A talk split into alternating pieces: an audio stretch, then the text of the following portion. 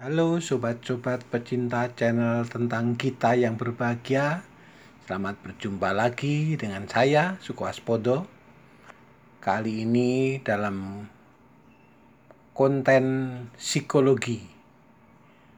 Dan topik yang akan kita bahas adalah Jika Anda tidak memiliki gairah untuk apa pun Silahkan pahami ini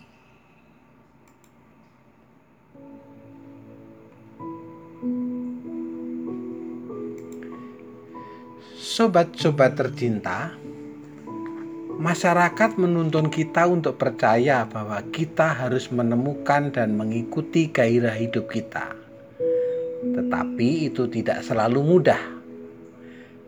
Gairah adalah perasaan yang sering disalahpahami oleh banyak orang. Dan karena kebingungan ini, kehilangan gairah sering disimpulkan sama dengan tidak memiliki gairah untuk apa pun. Jika itu yang Anda alami, berikut ini adalah beberapa hal yang harus Anda pahami. Yang pertama, ketahui bagaimana merasakan gairah bagi Anda. Mungkin masalah terbesar dengan budaya menghidupi gairah Anda adalah bahwa gairah terasa berbeda untuk orang yang berbeda.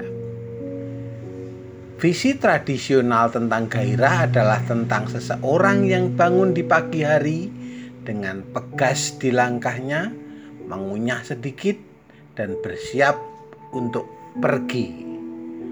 Seseorang yang memiliki sekarung antusiasme dan kegembiraan seseorang yang tidak sabar untuk melakukan apa pun yang akan dia lakukan. Tetapi itu tidak terjadi pada semua orang. Ada banyak orang yang merasakan dan menunjukkan gairahnya dengan cara yang berbeda. Nah, karena Anda mengikuti topik kali ini, Anda mungkin salah satunya. Bagi Anda, gairah mungkin tidak memenuhi Anda dengan api yang kuat.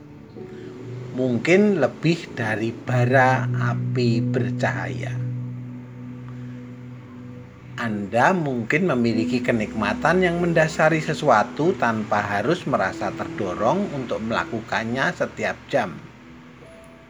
Tetapi karena Anda percaya bahwa gairah harus kuat, Anda mengabaikan hal lain hanya sebagai emosi yang berlalu begitu saja. Anda mungkin memiliki kepribadian yang lebih tertutup, kepribadian yang tidak mengalami level tertinggi yang sama tingginya dengan kepribadian orang lain. Bagi Anda, gairah mungkin terasa lebih nyaman, hangat, menyenangkan, bahkan melegakan. Jadi, jangan abaikan perasaan hanya karena itu tidak memenuhi definisi masyarakat tentang apa itu gairah.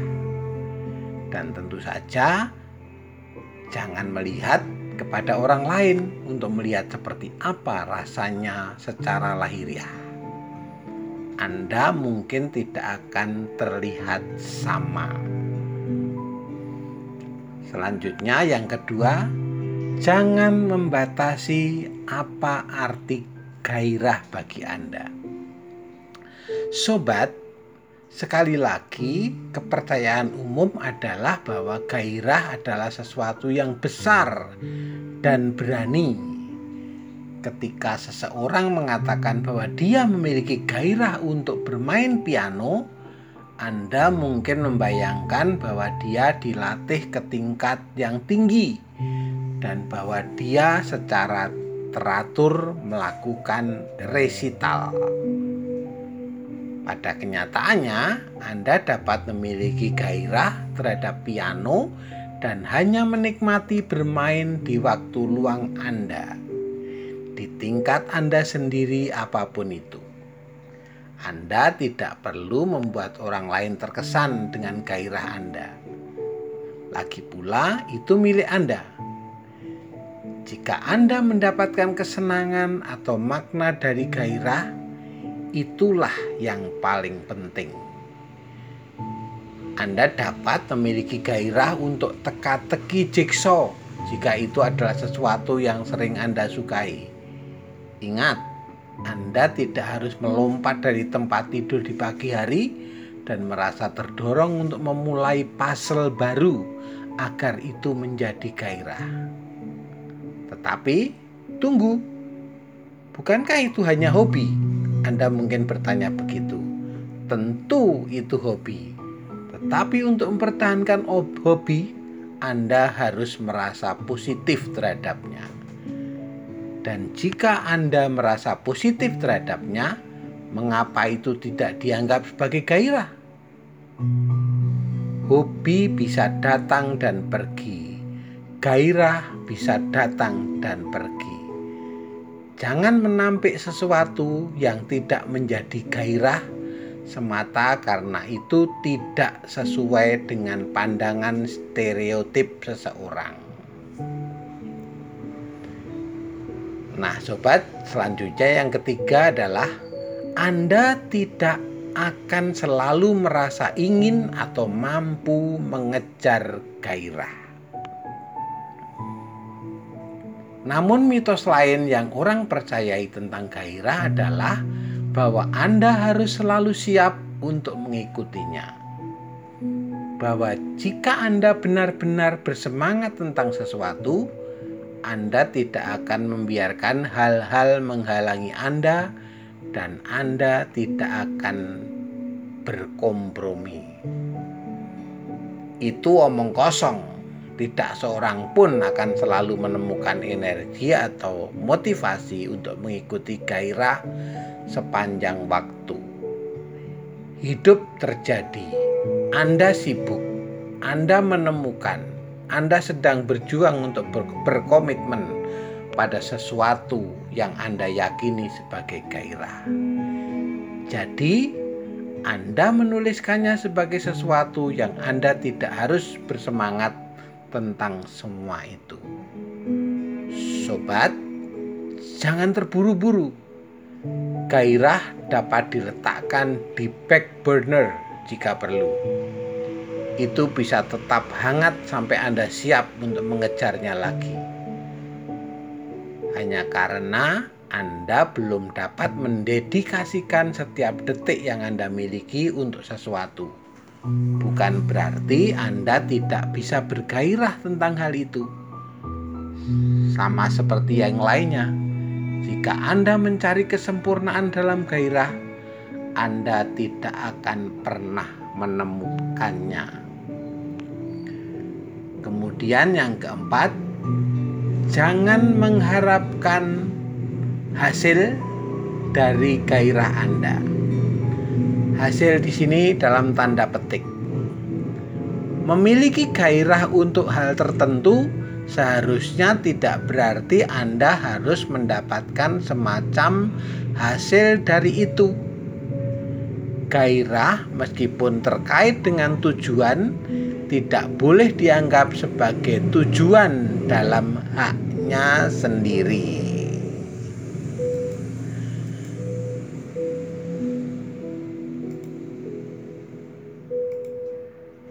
Jika Anda merasa tidak memiliki gairah untuk sesuatu karena Anda tidak mencapai hal-hal tertentu di dalamnya, pikirkan lagi tidak perlu menekan kenikmatan Anda dari gairah dengan menegaskan bahwa jika itu benar-benar gairah, Anda akan melakukan X, Y, atau Z. Nikmati saja proses melakukannya. Apa pun itu. Ingat, pemain piano yang bermain murni untuk kesenangan tak peduli seberapa baik dia bisa bermain. Nah, sobat, selanjutnya yang kelima, Anda dapat mengatasi gairah di sekitar kendala keadaan. Apakah Anda berjuang untuk merasa bergairah tentang sesuatu karena Anda tidak punya waktu atau sumber daya untuk terlibat sepenuhnya di dalamnya? Mungkin Anda bergairah tentang lingkungan, tetapi Anda tidak punya waktu untuk menjadi sukarelawan di pembersihan pantai atau tidak punya uang untuk membeli makanan organik. Apakah ini berarti Anda masih tidak memiliki gairah itu? Tentu saja tidak. Anda hanya perlu menemukan cara untuk membuat gairah sesuai dengan kemampuan Anda. Jadi, dalam contoh lingkungan kita, Anda mungkin fokus pada mengurangi limbah atau menjelajahi toko barang bekas untuk barang bekas, bukan membeli yang baru. Jika Anda berpikir Anda mungkin memiliki gairah untuk mengajar, tetapi Anda tidak merasa dapat beralih ke karier mengajar sekarang, Anda masih dapat berbagi kebijaksanaan dan pengetahuan Anda dengan orang lain melalui blog, vlog, podcast, atau dengan menjadi pembicara untuk masyarakat. Dengan kata lain, jangan membohongi diri sendiri dengan berpikir anda tidak bergairah tentang sesuatu hanya karena Anda tidak dapat mengubah seluruh kondisi kehidupan Anda untuk mengakomodasi hal itu. Temukan cara membawanya ke dalam hidup Anda tanpa membuat perubahan besar. Selanjutnya, yang keenam, karir Anda tidak selalu bisa selaras dengan gairah hidup Anda. Sobat, banyak orang berpikir bahwa ketika Anda memiliki gairah nyata terhadap sesuatu, Anda harus mencoba menemukan cara untuk mengubah hal, hal itu menjadi cara untuk mencari nafkah bahwa jika Anda adalah pemain tenis yang bergairah, Anda harus menjadi pemain profesional. Bahwa jika Anda memiliki gairah untuk membuat roti, Anda harus membuka toko roti.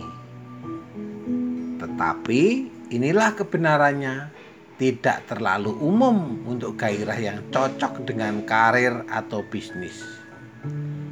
Sebagian besar waktu pekerjaan Anda hanyalah sesuatu yang harus Anda lakukan untuk membayar tagihan dan menyediakan makanan di atas meja. Sekeras apa pun mungkin didengar, Anda kadang-kadang harus menerima bahwa pekerjaan Anda, hal yang Anda habiskan dalam banyak hal dalam hidup Anda, bukanlah sesuatu yang Anda sukai. Ingat poin 4 dari atas. Dan jangan mengharapkan hasil dari gaji atau penghasilan dari gairah Anda. Sebaliknya, temukan cara untuk memenuhi gairah Anda di waktu luang Anda. Yang ketujuh, Jangan khawatir tentang kecocokan gairah dengan pendidikan Anda.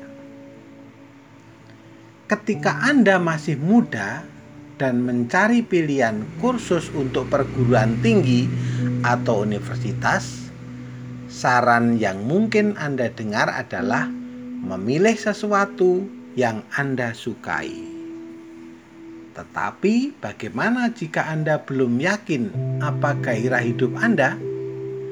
Bagaimana jika Anda tidak tahu bidang apa yang ingin Anda tuju? Ingatlah bahwa Anda tidak sendirian dalam hal ini. Jarang bagi seseorang untuk memiliki seluruh hidupnya dipetakan pada usia muda Kebanyakan orang memilih program studi atau gelar yang mereka rasa dapat tetap mereka minati dan berhasil dengan baik. dan hanya itu yang bisa Anda lakukan jika Anda tidak yakin apa yang ingin Anda lakukan dalam karir Anda. Sobat, selanjutnya yang kedelapan, Anda mungkin memiliki banyak gairah kecil, bukan yang besar. Beberapa orang memiliki banyak minat dan hobi, tetapi masih melihat diri mereka tidak memiliki gairah nyata untuk hal tertentu. Ini kembali ke poin pertama kita tentang mengetahui apa arti gairah bagi Anda.